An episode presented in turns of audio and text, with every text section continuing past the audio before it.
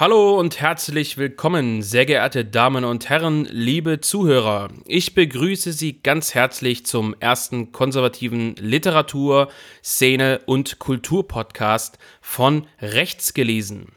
Mein Name ist Philipp Stein und ich begleite Sie durch dieses Podcast-Format. Und Sie dürften es bereits gemerkt haben, es läuft kein Smooth Jazz, kein Funk oder Swing in der Einleitungsmusik zu diesem Podcast. Wie kann das sein? Das ist ja praktisch schon, wie soll man sagen, eine Art äh, ja, ungeschriebenes Gesetz bei einer Art einer solchen Produktion.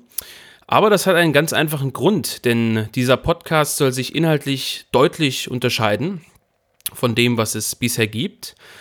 Das Format von Rechts gelesen soll vornehmlich konservative, neurechte, äh, rechtsintellektuelle Kultur und Literatur vorstellen.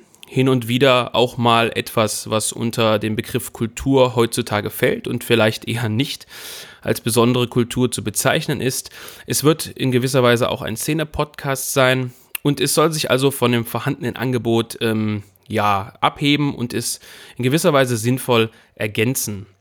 Das bedeutet, dass wir uns hier überwiegend mit äh, Literatur, Kunst, kulturellen Veranstaltungen und derlei Dinge beschäftigen werden, die gemeinhin, ja, man könnte sagen, einer konservativen Welt sich zugeordnet werden, äh, es auch sind oder eben nur dort verortet werden. Weiterhin werden wir aber auch ähm, hin und wieder nach links, beziehungsweise politisch nach ganz links schauen, denn hier haben wir durchaus interessante Themen wie äh, Postkapitalismus, äh, Global Globalisierungs- und Kapitalismuskritik. Ökologie und natürlich auch das ein oder andere interessante Buch, das man unter den Vorzeichen der vermeintlichen inhaltlichen Querfront besprechen kann. Den Themen äh, inhärent und angemessen wird es sein, dass natürlich auch das äh, Thema Politik, hin und wieder Tagespolitik, aber doch eher tiefergehende Dinge, auch geschichtliche Dinge ähm, besprochen werden, die sozusagen ähm, den Hintergrund bilden zur Literatur und zur Kultur, die wir besprechen wollen und natürlich nicht außen vor bleiben können. Dennoch handelt es sich eben um einen äh, Kultur- und äh, Literaturpodcast ähm, und nicht um ein Politikformat. Regelmäßig wird es also geben äh, Besprechungen von Literatur, Neuerscheinungen sowie zeitlose Klassiker, ähm, Veranstaltungen, Kunst bzw. Antikunst, Kulturelles und natürlich hin und wieder auch etwas aus der sogenannten Szene. Das heißt, ähm, was passiert eigentlich in der konservativen Verlegerszene? Was tut sich dort? Äh, was wurde angekündigt? Was kommt neu raus? Was ist gefloppt oder läuft gut? Und derlei Dinge langfristig mal schauen, was die Technik so zulässt. Ähm, vielleicht auch Interviews und ähm, so eine Art äh, Road-Format, wo man eben ähm, mit Leuten sprechen kann auf der Reise oder ähnliches. Ähm, ja, viele Kollegen versuchen sich ja derzeit ähm, eher an Videoformaten. Sicherlich ist hier ein Hinweis auf äh, Frau Ellen Kositzer vom Verlag Antaios, dem ja, konservativen, ähm, neurechten Sturmgeschütz Urgestein ähm, eben dieser Verlag, da ist dieser Hinweis durchaus angebracht, ist ein ähm, schönes Videoformat. Ähm, ich selbst habe eben den äh, Podcast als angemessene Form gewählt und möchte mich ähm, hieran versuchen. Zunächst noch kurz zur Sendung selbst, bevor wir äh, in den Inhalt einsteigen. Ich möchte eigentlich zunächst keinen inhaltlichen Rhythmus versprechen und auch keine feste inhaltliche Gliederung. Ähm, diese Marken und diese äh, generellen äh, Genres sind natürlich sehr hilfreich. Ich mag das ähm, selbst auch sehr gerne. Aber bevor man jetzt verspricht, ähm, ähm ja, jeden Montag zu erscheinen zum Beispiel oder äh, immer diese festen inhaltlichen Kategorien zu besprechen, machen wir es doch so, dass wir mal schauen, wie sich das Format entwickelt. Äh, für mich selbst sind es nämlich auch sowieso die ersten äh, Podcast-Gehversuche, wenn man so will. Also ich habe selbst auch bisher kaum äh, das Podcast-Format konsumiert, äh, beziehungsweise auf Hinweis von Freunden auch erst kürzlich angefangen. Ähm, und es ist eigentlich so, dass ich kein Angebot gefunden habe, äh, bis auf ähm, Essay und Diskurs vom Deutschlandfunk, was ich mir eigentlich regelmäßig doch anhöre. Besonders die Vorstellungen von, ähm, ja, von Magazinen und Zeitungen ist sehr interessant habe ich doch kein Angebot gefunden, das mir jetzt ähm, inhaltlich äh, wirklich zugesagt hat. Also was ich abonnieren konnte und wo ich gesagt habe, meine Güte, die besprechen so interessante Bücher jede Woche. Ähm, da höre ich ähm, ja regelmäßig rein. Äh, Habe ich nicht gefunden, um ehrlich zu sein. Und deswegen ähm, ist ja auch äh, der eigentliche Beweggrund für diesen Podcast durchaus, ähm, ja, dass ich ähm, jenen Leuten, denen es ähnlich geht, ähm, was anbieten will, was über ja diese üblichen Besprechungen von doch oft sehr belanglosen literarischen Werken hinausgeht.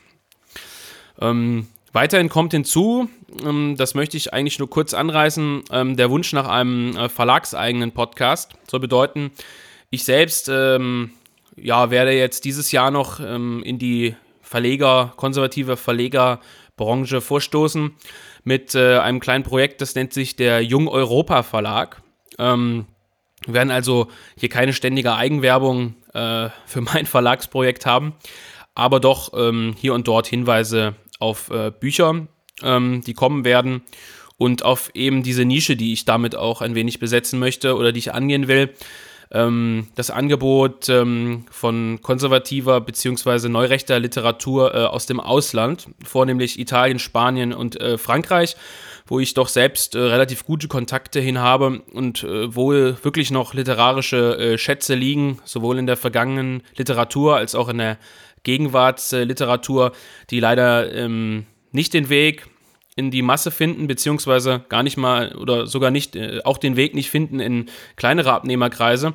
Denn Übersetzungen sind sehr teuer, ähm, haben ein großes Risiko, äh, bringen ein großes Risiko mit sich und ähm, ja, ich möchte da so ein bisschen durchstarten und mal schauen, ob ich diese Idee des äh, jungen Europa ein wenig ähm, verfestigen kann.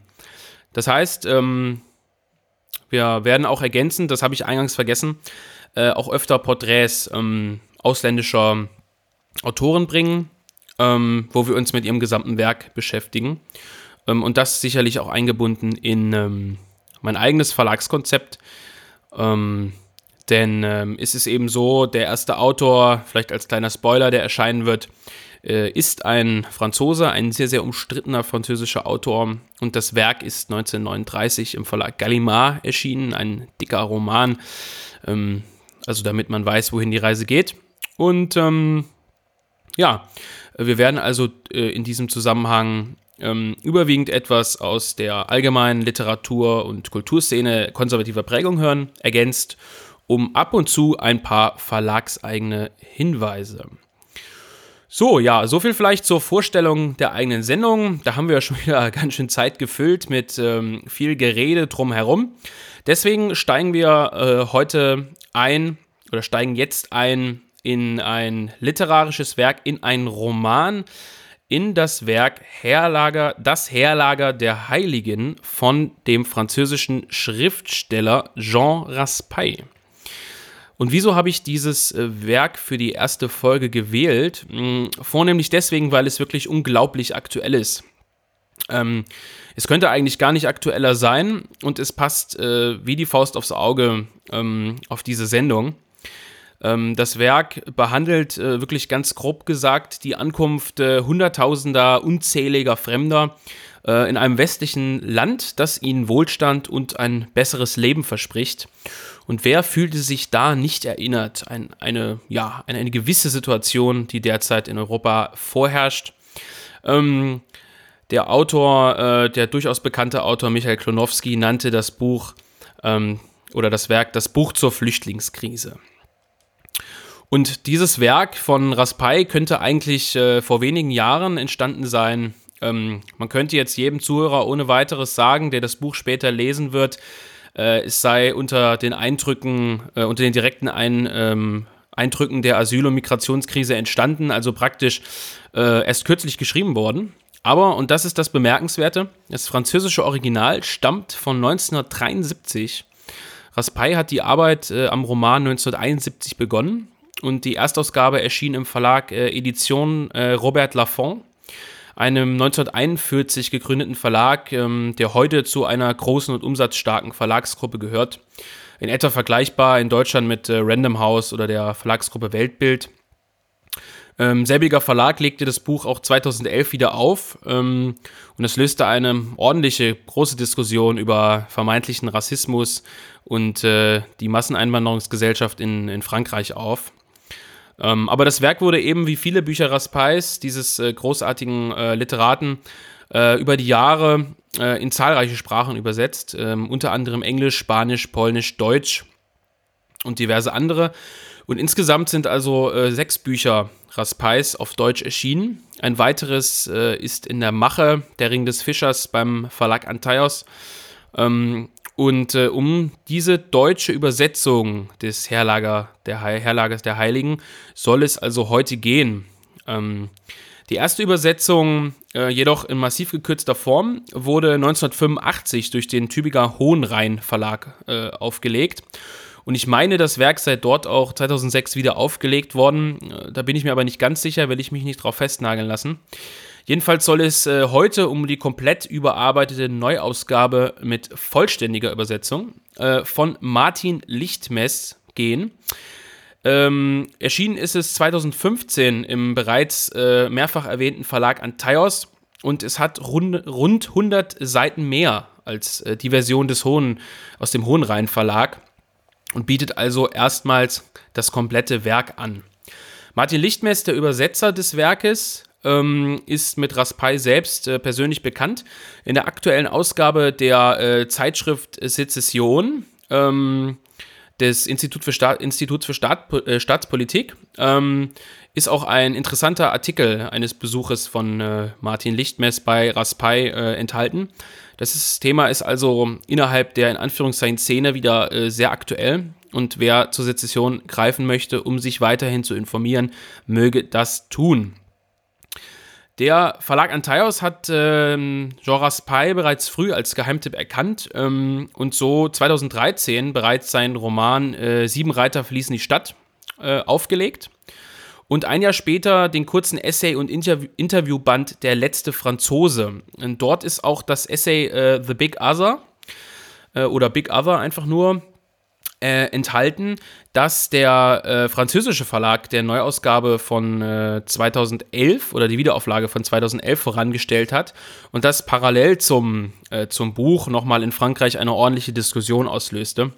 Und äh, wer dieses Essay gerne lesen möchte, findet es eben in diesem kurzen Essay- und Interviewband Der letzte Franzose. Und ähm, ja, Raspai sozusagen als Geheimtipp. Das ist auch äh, der Geheimtipp für unsere heutige Sendung. Und wir wollen dann äh, jetzt sozusagen mal in den Inhalt ähm, dieses Werkes einsteigen. Ähm, und ähm, ich möchte aber vorher doch noch einige Worte zum Autor äh, Joras Pai verlieren. Ähm, das wird nicht immer so ausführlich sein, aber Joras Pai ist schon ein sehr, sehr interessanter Charakter. Ähm, dessen Vita es zu kennen lohnt, ähm, auch vor dem Hintergrund äh, des heutigen zu besprechenden Buches. Ähm, da wird einem sicherlich einiges äh, klarer. Geboren ist Raspail am 5. Juli 1925 im kleinen in einem kleinen französischen Ort, ähm, der zum Kanton Château-Renaud gehört und etwa in der Mitte des Landes liegt. Entstammt einer äh, großbürgerlichen, streng katholischen Familie. Dieser Katholizismus zieht sich dann auch durch seine Werke. Wir werden das noch thematisieren. Und im Laufe der Jahrzehnte äh, sind weit über 30 Werke von ihm erschienen. Es mögen vielleicht sogar noch viele mehr sein. Ich habe mir nur eine Übersicht angeschaut, kurz durchgezählt. Es sind definitiv weit über 30 ähm, größere Werke, die von ihm erschienen sind. Und er ist vor allem als äh, Verfasser zahlreicher, äh, zahlreicher Dystopien bekannt geworden. Ähm, und viele seiner Bücher und vor allem auch seine Essays ähm, erhielten renommierte Kritikerpreise. Ähm, so etwa 1981 den Grand Prix du Roman der äh, Académie Française oder 1986 den äh, Prix Chateaubriand. Ähm, sehr bekannte, äh, sehr bekannte ähm, ja, Kritiker- und Literaturpreise in Frankreich. Und 2009 äh, erhielt er außerdem einen Preis äh, für sein Lebenswerk. Um, und das zeigt also, dass ähm, Raspai äh, ein umstrittener, aber doch auch äh, wohl ausgezeichneter Autor ist. Raspai selbst ist äh, Royalist, er bezeichnet sich selbst als Royalist, ist strenggläubiger Katholik und ähm, in Frankreich eben sicher einer der umstrittensten, ähm, doch zeitgleich auch meist äh, rezensierten Schriftsteller. Ähm, seine Thesen oder beziehungsweise seine Werke wurden also schon immer äh, sehr kontrovers diskutiert, nicht erst ähm, seit man die vermeintliche Political Correctness auch ähm, in Frankreich und Deutschland, eigentlich ganz Europa, äh, seit den 90er Jahren doch deutlich angezogen hat, sondern auch davor wurden seine Werke schon kontrovers diskutiert. Und seine persönlichen Überzeugungen, deswegen auch eingangs die Bemerkung äh, der ausführlichen Vita, Ähm, seine persönlichen Überzeugungen finden sich auch eben in seinen Werken wieder. Ähm, er hat in seinen Romanen oft äh, das Symbol des äh, wieder, wiedererstarkenden ähm, Royalismus und auch äh, gepaart mit einem starken Katholizismus, also ein Wiedererstarken ähm, dieser zwei ähm, ja, prägenden Symbole eigentlich, äh, prägenden Dinge seines eigen, äh, seiner eigenen Vita oder seiner eigenen Überzeugung finden sich auch als positive Utopie äh, durchaus in seinen Werken wieder. Äh, und im Gegensatz dazu prophezeit Raspai aber in, in anderen Werken, beziehungsweise auch in, in vielen Interviews, die er gegeben hat, für die westliche Welt ähm, ja eher einen negativen Ausblick. Äh, zumindest aus meiner, aus unserer Sicht, denke ich.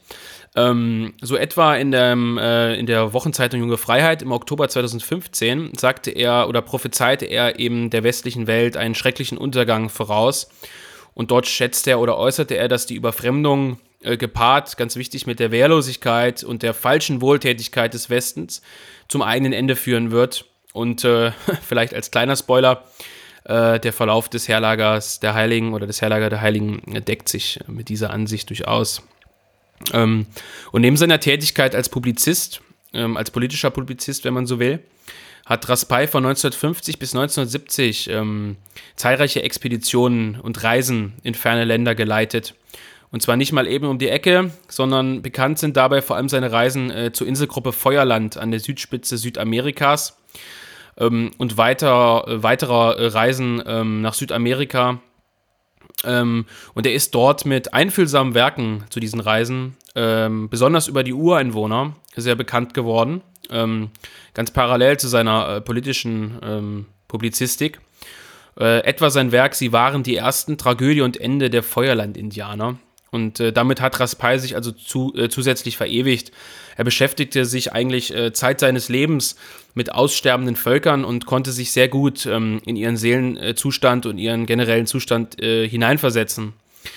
Und dieses ähm, Symbol der aussterbenden Völker, das er ähm, eben von 1950 bis 1970 vor allem ähm, auf die Indianer sozusagen über, übertragen hat, beziehungsweise von denen er berichtete, das ist äh, das Symbol der aussterbenden Völker ist ein sehr guter Einstieg in das Buch Der Herrlager der Heiligen.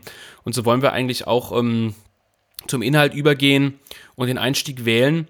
Denn äh, in, diesem, in diesem Werk, in diesem Roman von Raspai, diesem Kultroman, kann man sagen, ähm, sind es nicht die Ureinwohner von Feuerland oder Patagonien, die auszusterben drohen, sondern es sind die Franzosen äh, und mit ihnen das komplette westliche Europa, ähm, das droht äh, auszusterben. Und äh, der Autor äh, Renaud Camus hat für diesen Begriff oder hat für, für, diese, für dieses Aussterben der Völker den Begriff äh, der große Austausch geprägt, der sicher dem äh, ein oder anderen schon mal untergekommen ist. Und äh, Raspais äh, Werk spielt also in Frankreich. Und ähm, der Zeitraum der Gesamterzählung sind eigentlich 24 Stunden, also nur ein Tag um das das Hauptergebnis, um den das Hauptergebnis sozusagen kreist. Ähm, wir haben äh, dazu ergänzend sehr, sehr viele äh, kontextuierende Retroperspektiven. Ähm, aber äh, der maßgebliche Ablauf ähm, bezieht sich eigentlich nur auf einen Tag. Äh, Raspai selbst macht äh, keine Angabe äh, zum Jahr, in dem das Werk spielt. Jedoch ähm, gibt es diverse Hinweise. Etwa hat das Radio noch eine extrem wichtige Funktion, eine zentrale Funktion äh, viel bedeutender als das Fernsehen. Und es gibt äh, im Roman kein Internet. Also ähm, zusätzlich zu äh, ja, deutlich vorkommenden, oft vorkommenden Bezügen auf damals aktuelle Ereignisse, etwa den Algerienkrieg, der ja ähm, 1973 erst rund zehn Jahre äh, her war, äh, lässt sich schon annehmen, dass das Werk auch um diesen Zeitraum terminiert ist und wir uns also wohl im Jahr, weiß ich nicht, 1973, 74 bewegen. Und ähm, der Inhalt dieses Werkes lässt sich eigentlich vergleichsweise, also wenn es nur um den, nur um den reinen äh, Inhalt geht, lässt es sich eigentlich doch vergleichsweise kurz zusammenfassen. Eine Flotte aus rund äh, 99 Schiffen und äh, eine Million Indern, ähm, also nicht äh, Nordafrikaner oder ähnliches, sondern Inder, landen in Kürze an der Küste Frankreichs. Also zu Beginn des Werkes ähm, steht sozusagen diese Ankunft bevor. Ähm, und Ziel ist die ja, weltbekannte Côte d'Azur. Und ähm, es ist ganz interessant, weil Raspail selbst äh, große Teile des Buches ähm, in dieser Region verfasst hat und ähm, sozusagen an dieser, äh, an dieser Küste stand und den Blick aufs Meer gerichtet hat und ihm dort wohl die Idee zum Werk gekommen ist, was er dann ja vergleichsweise rasch fertigstellte. Das heißt, ähm, er hat das Werk eigentlich unter den Eindrücken seiner direkten Umwelt geschrieben. Ähm, und im Werk ähm, heißt äh, diese große Schiffsflotte, die dort eintrifft, die Armada der letzten Chance. Und äh, diese Armada äh, verlässt ähm, ihre, äh, ihre Heimat, das durch äh, die westliche Welt kolonialisierte und dadurch verarmte Indien, wo eine Hungersnot herrscht, in der Hoffnung auf ein besseres Leben in Europa. Das heißt, Raspail beschreibt eigentlich eine Art der Apokalypse, die bevorsteht. Ähm, denn es kommt noch hinzu, dass diese eine Million Inder, die dann in Frankreich äh, landen werden, nur die Vorhut einer bettelarmen dritten Welt sind, äh, die sich also auf den Weg macht. Also hier äh, sicherlich auch wieder die direkte äh, Parallele zu, äh, zur, äh, zur Ist-Zeit. Und ähm, das realitätsblinde Abendland reagiert auf äh, diese drohende, äh, ja bisher waffenlose Invasion in diesem Fall mit einem utopisch humanitären Taumel. Wir kennen das alle, ja, also äh, die, die Parallelen sind wirklich unglaublich. Und ähm, dieser humanitäre Taumel, diese Freude über die Ankunft der Fremden, äh, führt letztlich zum Untergang ähm, dieser Welt, dieser westlichen Welt, die zur Verteidigung des eigenen nicht mehr imstande ist. Und das Werk bietet also in vielerlei Hinsicht ähm, neben dem Haupthandlungsstrang, wenn man so will, ähm, schlägt äh, oder öffnet viele Themen, äh, die es zu diskutieren gibt. Also die katholische Kirche oder generell die christliche Kirche äh, wird scharf attackiert, ähm, das Establishment wird äh, attackiert, die Medien, vor allem die Massenmedien und die Masse als solche äh, sind ein Thema, was aufs Tableau kommt. Und ähm, das sind sozusagen, wenn man so will, ähm, gewisse ähm, parallel laufende Handlungsstränge, die man in so einer Besprechung gar nicht unterbekommt. Und wir wollen das also im Laufe der Zeit doch ähm, im Laufe des Podcasts wenigstens anreißen. Und ich möchte eigentlich ähm, mit äh, einer, mit der ersten oder zweiten Szene sogar des Buches gleich beginnen, denn sie ist so unglaublich symbolisch ähm, fürs ganze Werk. Also wer diese, diese Eingangsszene sozusagen äh, aufmerksam liest, der findet eigentlich das, das Hauptthema des ganzen Werkes schon in diesem Dialog zwischen dem Literaturprofessor äh, Calgues ähm, und einem äh, ja, Vagabunden, wie er ihn bezeichnen würde, der vor seinem Haus rumschleicht, kurz vor der Ankunft der Fremden äh, dieser Dialog, der spiegelt dieses ganze Buch äh, wirklich äh, äh wider. Und äh, ich kann ganz freimütig behaupten, dass dieser Literaturprofessor doch äh, wirklich zu einem meiner Lieblingsfiguren in literarischen Werken gehört. Ähm, am Anfang des Buches kulminiert also ideologischer Hass auf das eigene in Gestalt eines jungen Mannes, ähm, der die Ankunft der Fremden als Wiedergeburt des Landes zelebriert und die eigene Lebensweise der Familie verachtet, sich über Ängste und Sorgen seiner Familienmitglieder lustig macht, insbesondere sogar die, Verge äh, die vergewaltigungsgefährdete äh, Schwester äh, aufs Glatteis führt und, und sie lächerlich macht. Ähm, ja, also äh, diese Szenerie finden wir sozusagen am Anfang wieder. Und er möchte sich eben zu diesen, zu diesen äh, neuen Invasoren, zu diesen ankommenden Menschen zugehörig gefühlen. Und äh, am Vorabend äh, der Invasion plündert er zusammen mit weiteren anderen die Umgebung, feiert die Anarchie, ähm, die gleich tags darauf äh, in einer von ihm begrüßten äh, Diktatur seiner eigenen Ohnmacht enden wird. Ähm, und der junge Mann verachtet das zivilisierte Leben der Gesellschaft und möchte mit mutwilliger Zerstörung unter Zuhilfenahme der her äh, herannahenden Fremden, äh, möchte er sozusagen die eigene Tradition und Kultur vernichten. Und er wird dann als deutlicher Feind erkannt vom Literaturprofessor erschossen.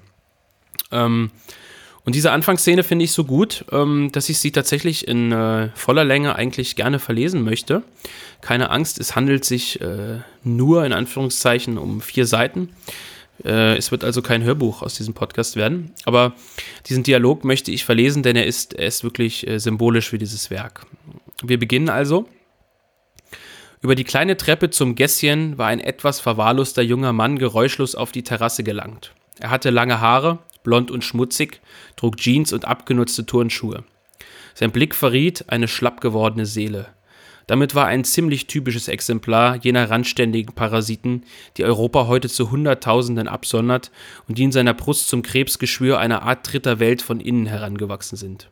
Ich komme von unten, sagte der junge Mann. Spitze, endlich, ich habe schon lange darauf gewartet. Sind Sie allein? Momentan ja, aber meine Kumpels sind schon an der Küste. Andere kommen bald nach, zu Fuß. Sie werden verrecken, aber das wollen sie sich nicht entgehen lassen. Alle Schweine dagegen fliehen jetzt nach Norden. Kein einziges Auto in der Gegenrichtung.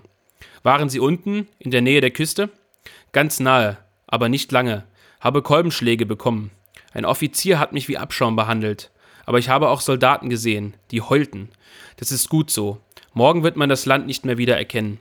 Es wird wie neugeboren sein. Haben Sie die gesehen, die mit den Schiffen gekommen sind? Ja. Und Sie glauben, dass das Menschen wie Sie sind? Sie haben doch eine weiße Haut, sind sicher getauft, Sie sprechen Französisch mit dem hiesigen Dialekt. Wohnen vielleicht gar Ihre Eltern in dieser Gegend? Na und? Meine Familie sind, wie an, sind die Ankömmlinge. Ich gehöre zu der Million Brüder, Schwestern, Väter, Mütter und Verlobten. Mit der ersten, die sich anbietet, werde ich ein Kind machen, ein dunkelhäutiges Kind. Dann bin ich ihresgleichen. Sie werden trotzdem aufhören zu existieren. Die Masse wird sie verschlingen. Sie werden nicht mal beachtet werden. Mehr will ich nicht. Heute Morgen sind meine Eltern abgereist mit meinen beiden Schwestern, die plötzlich Angst bekamen, vergewaltigt zu werden. Einen panischen Bammel hatten die, aber sie werden sie erwischen.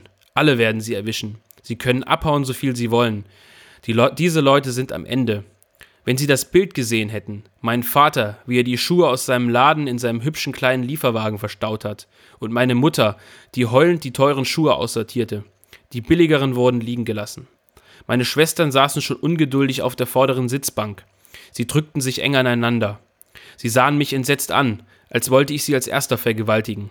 Ich habe mich krumm und schief gelacht, besonders als mein Vater den eisernen Rollladen heruntergelassen und den Schlüssel eingesteckt hat.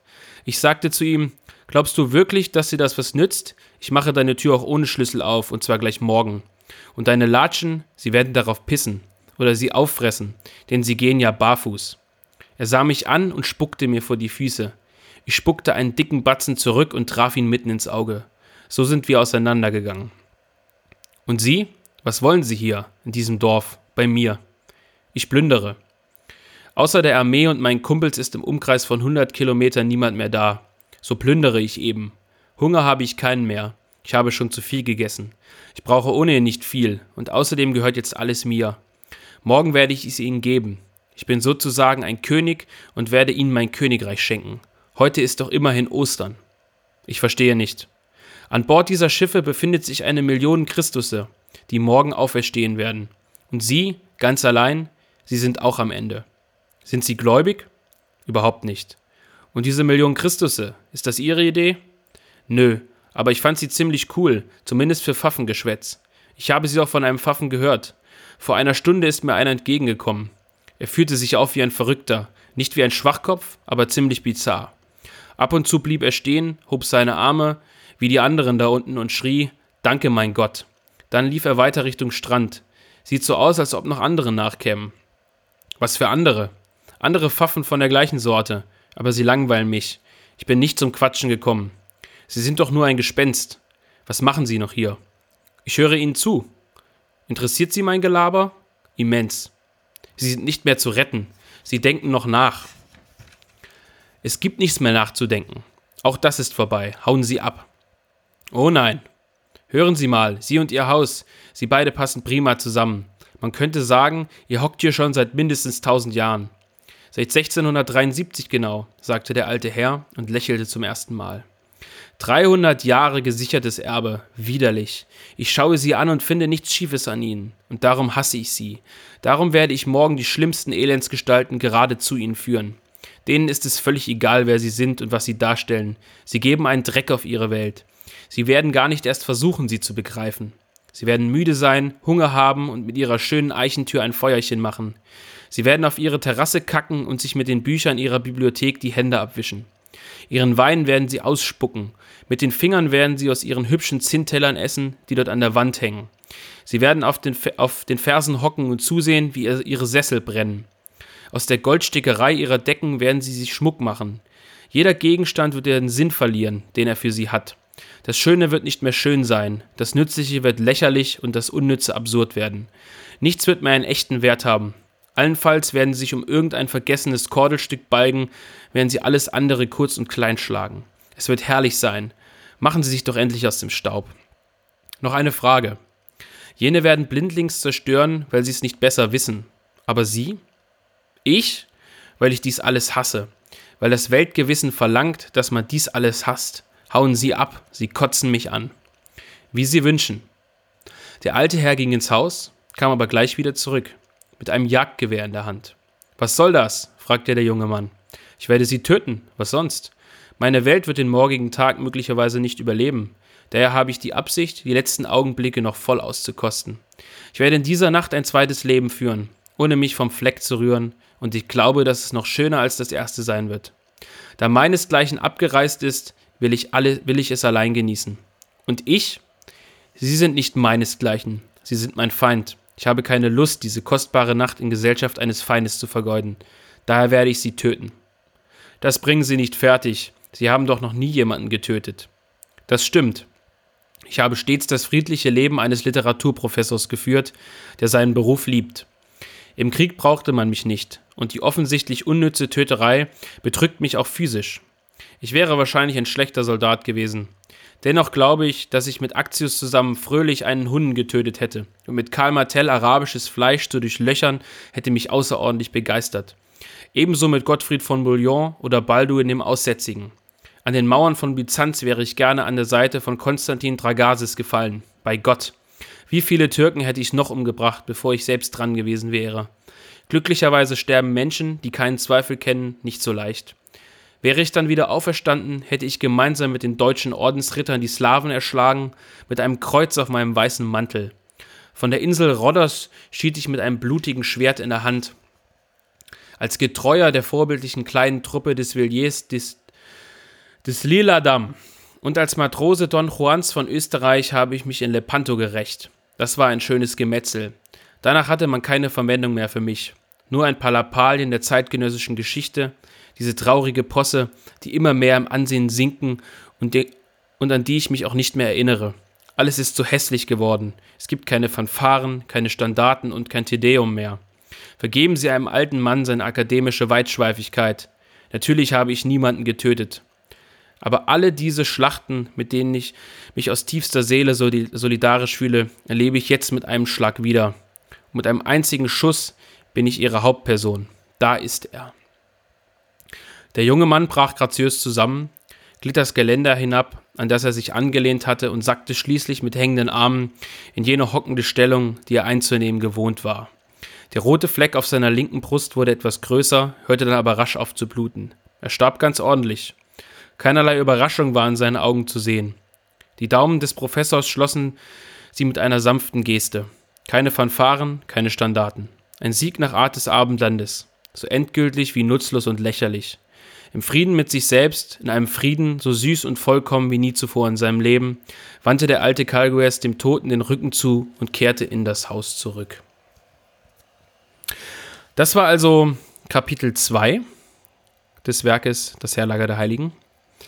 Und wie ich bereits sagte, unser, Literatur, unser Literaturprofessor ist praktisch ein Sinnbild des alten Europas, das sich nach Selbstbehauptung Glanz, Verfahren und Standarten sehnt. Und im jungen Mann finden wir das neue selbstzerstörerische Europa wieder. Es geht dann weiter, äh, dass Calgues äh, sieht, wie die, ähm, ja, die Fremden ankommen und erstmal die Kadaver über Bord werfen, die, äh, die, sie, die während der Fahrt sozusagen entstanden sind. Und die werden dann von Baggern und Lastwagen zu riesigen Scheiterhaufen aufgeschichtet. Ähm, interessant ist dabei das Symbol, dass ähm, die Kadaver eben nicht während der Fahrt schon über Bord geworfen wurden, sondern ähm, ja, die Inder haben praktisch die Kadaver mitgeschleppt äh, bis, bis zur Küste, um auch äh, diese Personen noch an Land zu bringen und symbolisch zu sagen, ihr habt das gelobte Land erreicht. Ähm, sie haben sozusagen der sterblichen Hülle das gelobte Land geschenkt. Und der Anführer dieser äh, Flotte, der Armada der letzten Chance, ist ähm, der Kotkäfer, sowie sein deformierter und verkrüppelter Sohn die Missgeburt. und äh, angestacht von, äh, angestachelt von christlichen Theologen, ähm, ja, ähm, die sozusagen, wie er im, im Dialog schon sagte, am Strand warten auf die, auf die neuen Christusse, ähm, verlassen diese verlassen diese Massen dann irgendwann das Boot, trampeln natürlich die, die, äh, die Mönche tot, die ihnen die Arme entgegenstrecken und ähm, erreichen das Festland. Und ähm, direkt zu Beginn finden wir also diese Mönche. Und das ist also ein, ein Symbol, das sich durchs ganze Buch zieht. Äh, das, das Christentum, äh, sowohl das katholische als auch äh, das evangelische Christentum, werden massivst kritisiert. Es gibt sogar ein fiktives drittes Vatikanisches Konzil. Und die Kirche wird generell als Speerspitze der Zersetzung dargestellt. Also vielfach im Roman treten Geistliche auf, die äh, den, den Fremden zujubeln und sie, sie als neue Christusse verehren und dabei äh, ein, ein Sinnbild der äh, Zerstörung Europas sind. Und das ist natürlich vor dem Hintergrund, ähm, wie eingangs erwähnt, der eigenen starken katholischen Prägung, ähm, streng katholischen Prägung Raspeis zu verstehen. Und ähm, im Werk gibt es eben immer wieder, wie schon erwähnt, Retroperspektiven, die sehr interessant sind. Also ähm, und auch wieder Parallelen ähm, zur heutigen Zeit zulassen, obwohl das Werk 73 entstanden ist. Äh, der Mistkäfer äh, sammelt eben zusammen mit seinem Sohn äh, durch prophetische Reden Hunderttausende am Ufer des Ganges, noch in Indien, ähm, und lockt sie sozusagen äh, auf diese Schiffe. Ähm, und es fahren dann eben die India Star, das Hauptschiff, vollgeladen, völlig überladen mit Hunderttausenden Menschen oder Tausenden Menschen. Und es gibt sozusagen eine Massenflucht auf alles, was schwimmt. Und, ähm, und es gibt eine Massenpanik und eben die Gewissheit, dass es nur noch eine Richtung geht, äh, eine Richtung gibt, ohne Wiederkehr, in die gefahren werden kann. Äh, und es gibt dann so putzige Geschichten, wie dann die Eliten noch Hilfsgü Hilfsgüter Güter, Güter an, an Bord dieser Schiffe bringen wollen ähm, und äh, diese Personen dann eben abgewiesen werden, über Bord geschmissen und dass das Essen für die elenden, auf den Schiffen verhungernden Menschen über Bord geworfen wird. Und äh, diese, diese Inder eigentlich schon von Anfang an zeigen, wir wollen nichts von euch außer euer Land, wir brauchen nichts von euch. Und ähm, ja, die Gutmenschen es trotzdem nicht verstehen. Es gibt sogar einen Christenpriester an Bord der Calcutta Star, einem anderen großen Schiff. Und ähm, interessanterweise wird äh, diese, diese Reise unter anderem von einem äh, Franzosen mitorganisiert ähm, in Indien vor Ort. Ähm, also hier haben wir auch dieses Symbol, dass eben ähm, die westliche Welt sogar im, in der Ferne an ihrer eigenen Zersetzung mitwirkt. Und interessanterweise wird äh, dieser Franzose, dieser Organisator, dann im Getrampel der Menschenmenge in Indien auch noch, äh, ja, getötet. Ähm, und da gibt es ein interessantes Zitat, das heißt, noch spürte er die, Glatt, äh, noch spürte er die Klette fremden Fleisches auf seiner Hand. Balan starb rasch. Als er im schwarzen Wasser versank, überkam ihn die Sehnsucht nach dem Abendland.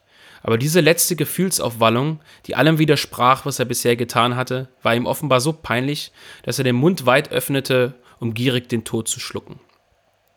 Ähnliche Szenen äh, finden sich äh, weiterhin im Buch, also wo die, die westliche Gesellschaft und ihre Schwäche dargestellt werden. Im Gegensatz dazu eben diese von Vitalität strotzenden Inder mit ihrem Eroberungsdrang. Und ähm, interessanterweise äh, wird ähm, vor äh, Ankunft äh, des Schiffes äh, Ausnahmezustand in Frankreich verhängt.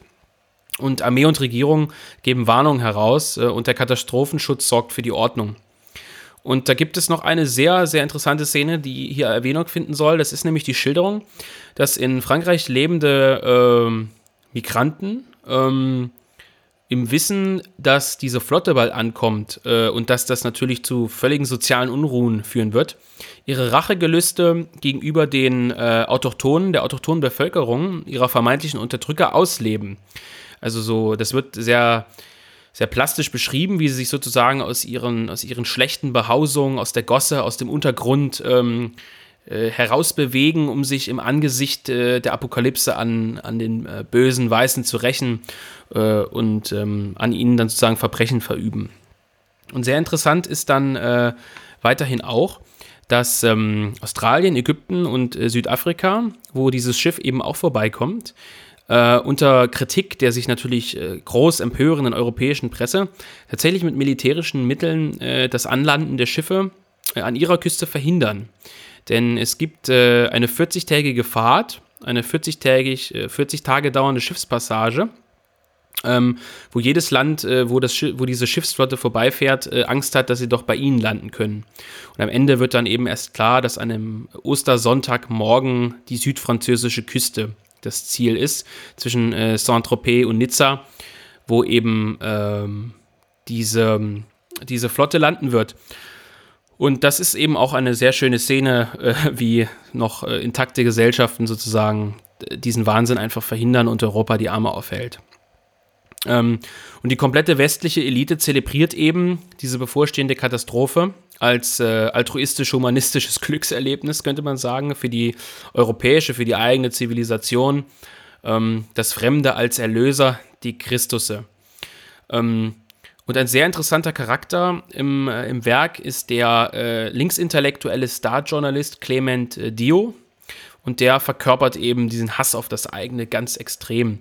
Sein eigentlicher Name, wie man dann erfährt, ist Ben Suat und er ist Nordafrikaner, der ähm, aus familiären Gründen einen großen Hass auf die Franzosen hegt. Und er prägt eben dann diesen Begriff der Armada der letzten Chance, äh, ebenso wie ein, ein Lied, das, äh, ähm, wo haben wir es? Ähm, Chanson der letzten Chance, ähm, also das Lied der letzten Chance. Ähm, das prägt er und ähm, es wird sozusagen klar, dass ähm, dieser äh, linksintellektuelle Starjournalist, der eine große Macht besitzt, eine große Medienmacht besitzt, also äh, die Masse bewusst manipuliert. Also es ist jetzt nicht so, dass Raspail ein, ein Anhänger äh, generell äh, einer Masse oder, oder, des Volkes als solchem ist und sich sagt, es gibt böse Verführer und sonst wäre alles gut. Ähm, ganz und gar nicht. Aber es ist eben schon so, dass er damit klar macht, es gibt äh, bewusste Elemente innerhalb einer Gesellschaft, ähm, die an der eigenen Zersetzung mitwirken und die durch Manipulation in den Massenmedien äh, ähm, diesen Zustand erst in dieser Form herbeirufen, äh, herbeiführen. Und Clement Dio ist eben sozusagen stets symbolisch als Figur für die Medienmacht, für äh, die linksintellektuelle Medienmacht, die daran arbeitet, das eigene zu zersetzen. Und es ist sehr interessant, äh, seine eurasische Freundin Iris Natchan äh, wird später im Roman von entflohenen Strafgefangenen ganz äh, furchtbar vergewaltigt.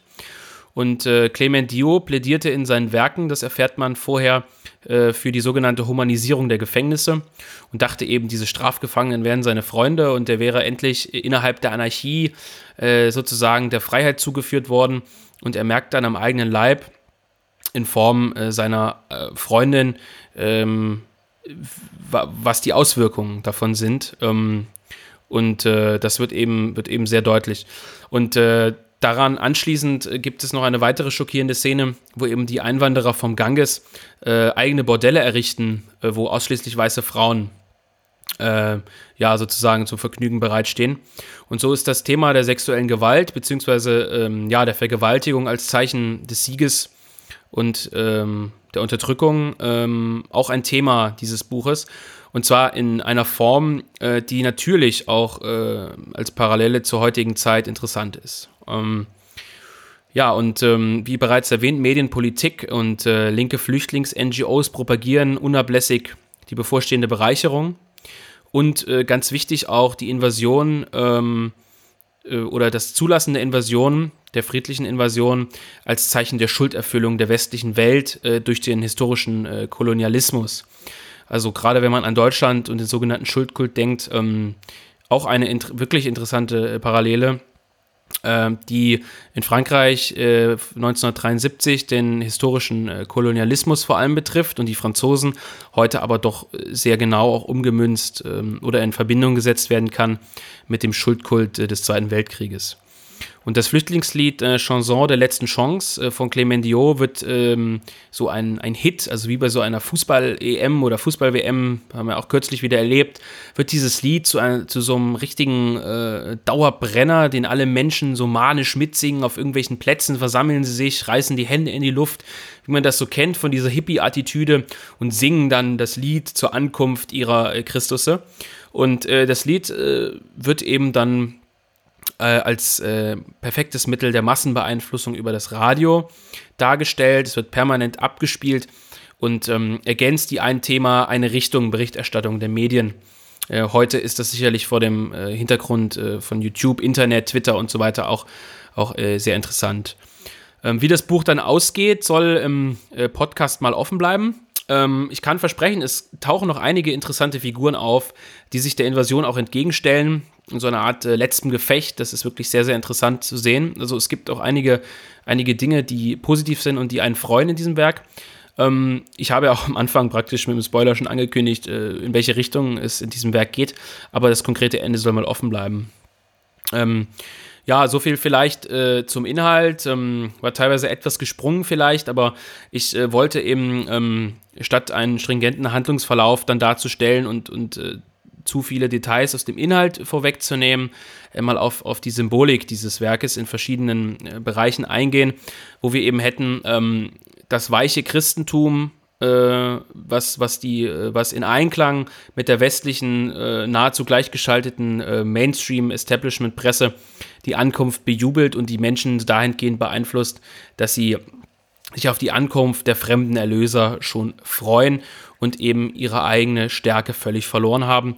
Dass äh, dieses zunächst doch vergleichsweise einfache äh, Thema äh, einfache äh, Themenfeld wird eben durch diese ganz, ganz vielen einzelnen Details in diesem Buch sehr hervorragend dargestellt. Und ich kann nur wirklich sagen, wer dieses Werk zur Hand nimmt und ein bisschen bei Trost ist und es liest, ähm, der wird lachen müssen, der wird, ähm, der wird sehr oft äh, diese Parallelen erkennen, der wird sich wundernd, wundernd die Augen reiben und sagen, meine Güte, ist dieses Werk von einem Jahr geschrieben worden oder was? Also diese prophetische Kraft dieses Werkes ist sehr, sehr enorm und ich habe es äh, zwei, dreimal gelesen, hintereinander direkt. Ähm, mir dort immer weitere interessante Stellen notiert, aus denen man wirklich mehrere Artikel machen könnte und äh, diese Parallelen zu heute sofort, sofort ziehen kann. Und deswegen ist dieses Buch wirklich hochaktuell und das perfekte, perfekte Einstiegsbuch für diesen Podcast. Und äh, ich will noch kurz darauf eingehen, das Buch ist 2011 in Frankreich wieder heiß diskutiert worden. Äh, Frankreich ja ein Land, was äh, von dieser Masseneinwanderung vielleicht noch massiver betroffen ist als Deutschland. Aber auch in der deutschen Presse wurde das Werk 2015 äh, besprochen und äh, heiß diskutiert. Und das ist in dieser Stückzahl schon untypisch, ähm, da natürlich diese konservative Literatur und diese Werke nur viel seltener besprochen werden als dieses ganze Zeug, was in irgendwelchen äh, Literaturzeitschriften, äh, in der FAZ, was weiß ich, in Podcasts besprochen wird, rauf und runter mit irgendwelchen äh, völlig uninteressanten Liebesgeschichten hier und dort und Krimi und äh, was weiß ich und äh, viele Werke bleiben außen vor, aber das Herlager der Heiligen konnte man aufgrund seiner Aktualität äh, nicht, nicht ignorieren. Und dem vorausgehend ist äh, eine Besprechung durch äh, Lorenz Jäger, der in der FAZ 2005 schon unter dem Titel äh, Das schlechte Gewissen können wir kaufen äh, dieses Buch rezensierte. Und Lorenz schreibt dort einleitend, ähm, apokalyptischer Roman, der die humanitäre Illusion zum Platzen bringen wollte. Und äh, weiter, Raspails Roman ist grotesk, apokalyptisch bis zur Obszönität. Er schwelgt im hässlichen, grausamen und vielleicht war dies der Preis für die visionäre Kraft. Der Autor verlängerte, wie Orwell in der negativen Utopie 1984, die Linien seiner Gegenwart. Die traurigste Rolle spielen die äh, Kerenskis der multikulturellen Gesellschaft, jene, die an Dialog glauben, aber gleich vom ersten Ansturm am Strand überrannt werden. Also er bescheinigt Raspai 2005 schon eben diese, äh, diese prophetische Voraussehung und hat das Buch doch äh, sehr fair besprochen und hat eben auch 2015 zur äh, kompletten Neuübersetzung geschrieben, äh, das Buch hätte prophetische oder albtraumhafte Qualitäten und hat es erneut äh, hervorgehoben. Und ähm, einige andere interessante Autoren haben sich ebenfalls zu Wort gemeldet, etwa Michael Klonowski im Fokus äh, er schreibt das Buch zur Flüchtlingskrise, eine Mischung aus Untergangsbericht, Pamphlet und schwarzer Satire. Gäbe es einen Nobelpreis für literarische Prophetie, der 90-Jährige müsste ihn noch stracks erhalten. Und dem anschließend eine ausführliche Besprechung von Matthias Matusek, ähm, vier Seiten lang sogar, in der Schweizer Weltwoche, die wirklich, äh, ja, man mag fast sagen, positiv, äh, neutral positiv ist Und ähm, auch wenn sowohl äh, Lorenz Klonowski als auch Matusek äh, doch eher einer äh, konservativen Richtung, wenn auch einer liberal, ähm, ja, einer, einer liberalen, liberalen Schiene, einer liberalen konservativen Schiene zugerechnet werden können, immer noch irgendwo verankert im Establishment und keineswegs extrem nonkonform. Dennoch gehören sie zu ähm, gewissen konservativen Feigenblättern, die ähm, die eben ähm, diese Bücher dann besprochen haben und äh, es geschafft haben, diese Werke ähm, in ihrer eigenen Meinung doch durchzusetzen. Und ähm, es gab einige weitere neutrale Besprechungen. Es gab, glaube ich, auch einige Sendungen im Radio oder so dazu. Und äh, ergänzt wurde das natürlich in der Taz und was ich wo durch die üblichen Töne rechtsextrem, fremdenfeindlich, was weiß ich, das übliche, den üblichen Kram. Aber es ist schon interessant, dass dieses Werk ähm, mit seiner unglaublichen Aktualität und der Darstellung äh, der zerrüttenden Wirkung der Massenkultur und der totalen Gehirnwäsche und der Gefühlsmanipulation mit dem Ergebnis der Selbstzerstörung äh, doch äh, so breit besprochen wurde und äh, eine Diskussion angeregt hat. Und die Themen äh, Masse und Vermassung, äh, Masseneinwanderung und so weiter sind eben doch sehr aktuell. Und ein ganz besonderer Punkt, den ich zum Ende dieser Episode, dieser ersten Episode herausstellen möchte, ist, dass Raspail keineswegs gesagt hat, die Masseneinwanderung ist das Hauptproblem der westlichen Welt. Ganz im Gegenteil, er hat sie nur als Todesstoß dargestellt, sozusagen als, als, letzte, als letzte äh, Konsequenz, wenn man so will. Er sagt eben, die westliche Welt mit, ihrer, äh, mit, ihrem, mit ihrem Massentaumel, mit ihrer Gehirnwäsche, mit ihrer Gefühlsduselei und Empathie, ausgelöst ähm, durch sinnlose äh, Sendungen, Fernsehsendungen, Radiosendungen und ähm, diesem Selbsthass, der den Franzosen als auch den Deutschen äh, stark eingepflanzt wurde, diese Gehirnwäsche, äh, würde äh, praktisch die westliche Welt schon ganz alleine zersetzen. Äh, da braucht es gar nichts von außen zu. Äh, und diese Masseneinwanderung ist praktisch nur ein, ein Brandbeschleuniger der eigenen Schwäche. Und es ist sehr, sehr wichtig am Ende festzuhalten, dass dieses Buch keineswegs ein, wie manche behaupten, ein äh, fremdenfeindliches, rassistisches Buch ist, was sagt, die bösen, äh, bösen Inder kommen jetzt und äh, machen jetzt Europa platt und, und ähm, die armen, bösen westlichen Menschen sind die Opfer, sondern ganz im Gegenteil, ähm, es kommen einige Passagen vor, in denen auch das Elend der Inder durchaus thematisiert wird. Und ähm, es ist dahingehend ein tiefgreifendes Buch, es ist kein äh, billiges Pamphlet. Und äh, jeder, der sich ernsthaft mit diesem Werk auseinandersetzt, egal welcher politischen Couleur, der muss das feststellen ähm, und muss unabhängig der Bewertung, äh, der literarischen Bewertung, ähm, feststellen, dass dieses Buch durchaus eine, eine, Prophet, eine ja, prophetische Wirkung hat. So viel zur ersten Sendung, zur ersten Episode. Ähm, ich hoffe, es hat Ihnen gefallen. Ich hoffe, wir hören uns zur zweiten Episode wieder. Ich kann noch nicht versprechen, wann das sein wird. Ich gebe mir Mühe. Ähm, und in der nächsten Episode äh, würde ich eigentlich gerne die Literatur tatsächlich außen vor lassen, mal und den Künstler Wolf PMS vorstellen, der Kalligrafie, Kalligraffiti macht und in der konservativen Szene so ein bisschen für Aufsehen gesorgt hat durch seine Straßenkunst und durch einige Werke. Ähm, und weiterhin würde ich auch gerne das Europäische Forum besprechen, eine Veranstaltung, die anschließend an den Zwischentag, der ja schon mehrfach in der Bundesrepublik stattgefunden hat, äh, eine konservative Vernetzungsmesse in Österreich, genauer gesagt in Linz, aufziehen will. Und ähm, eigentlich sind das die beiden Themen, die wir nächst, äh, nächste Sendung mal angehen wollen. Ich hoffe, es bleibt dabei. Ähm, wenn nicht, hören wir was anderes äh, und schauen mal weiter. Aber wie gesagt, vielen Dank fürs Zuhören. War äh, die erste Episode und es geht definitiv so weiter. Vielen Dank.